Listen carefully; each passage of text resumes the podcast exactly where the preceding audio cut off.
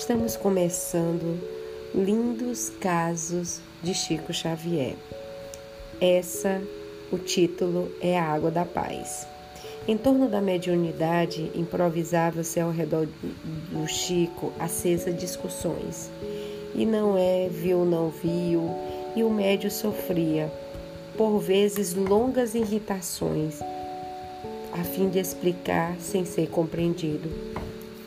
Por isso, a hora da prece, achava-se quase sempre desanimado e aflito.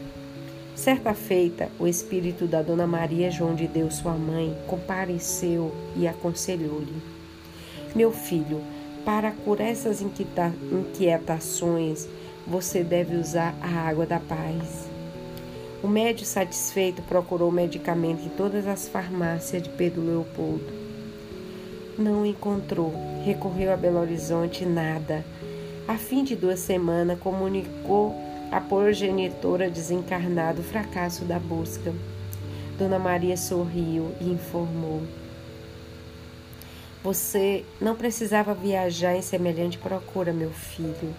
Você poderá obter o remédio em casa mesmo. A água da paz pode ser a água do pote. Quando alguém lhe trouxer provocações com palavras, beba um pouco da água pura e conserve-a na boca.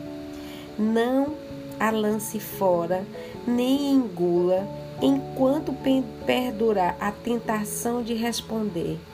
Guarde a água da paz, banhando a língua.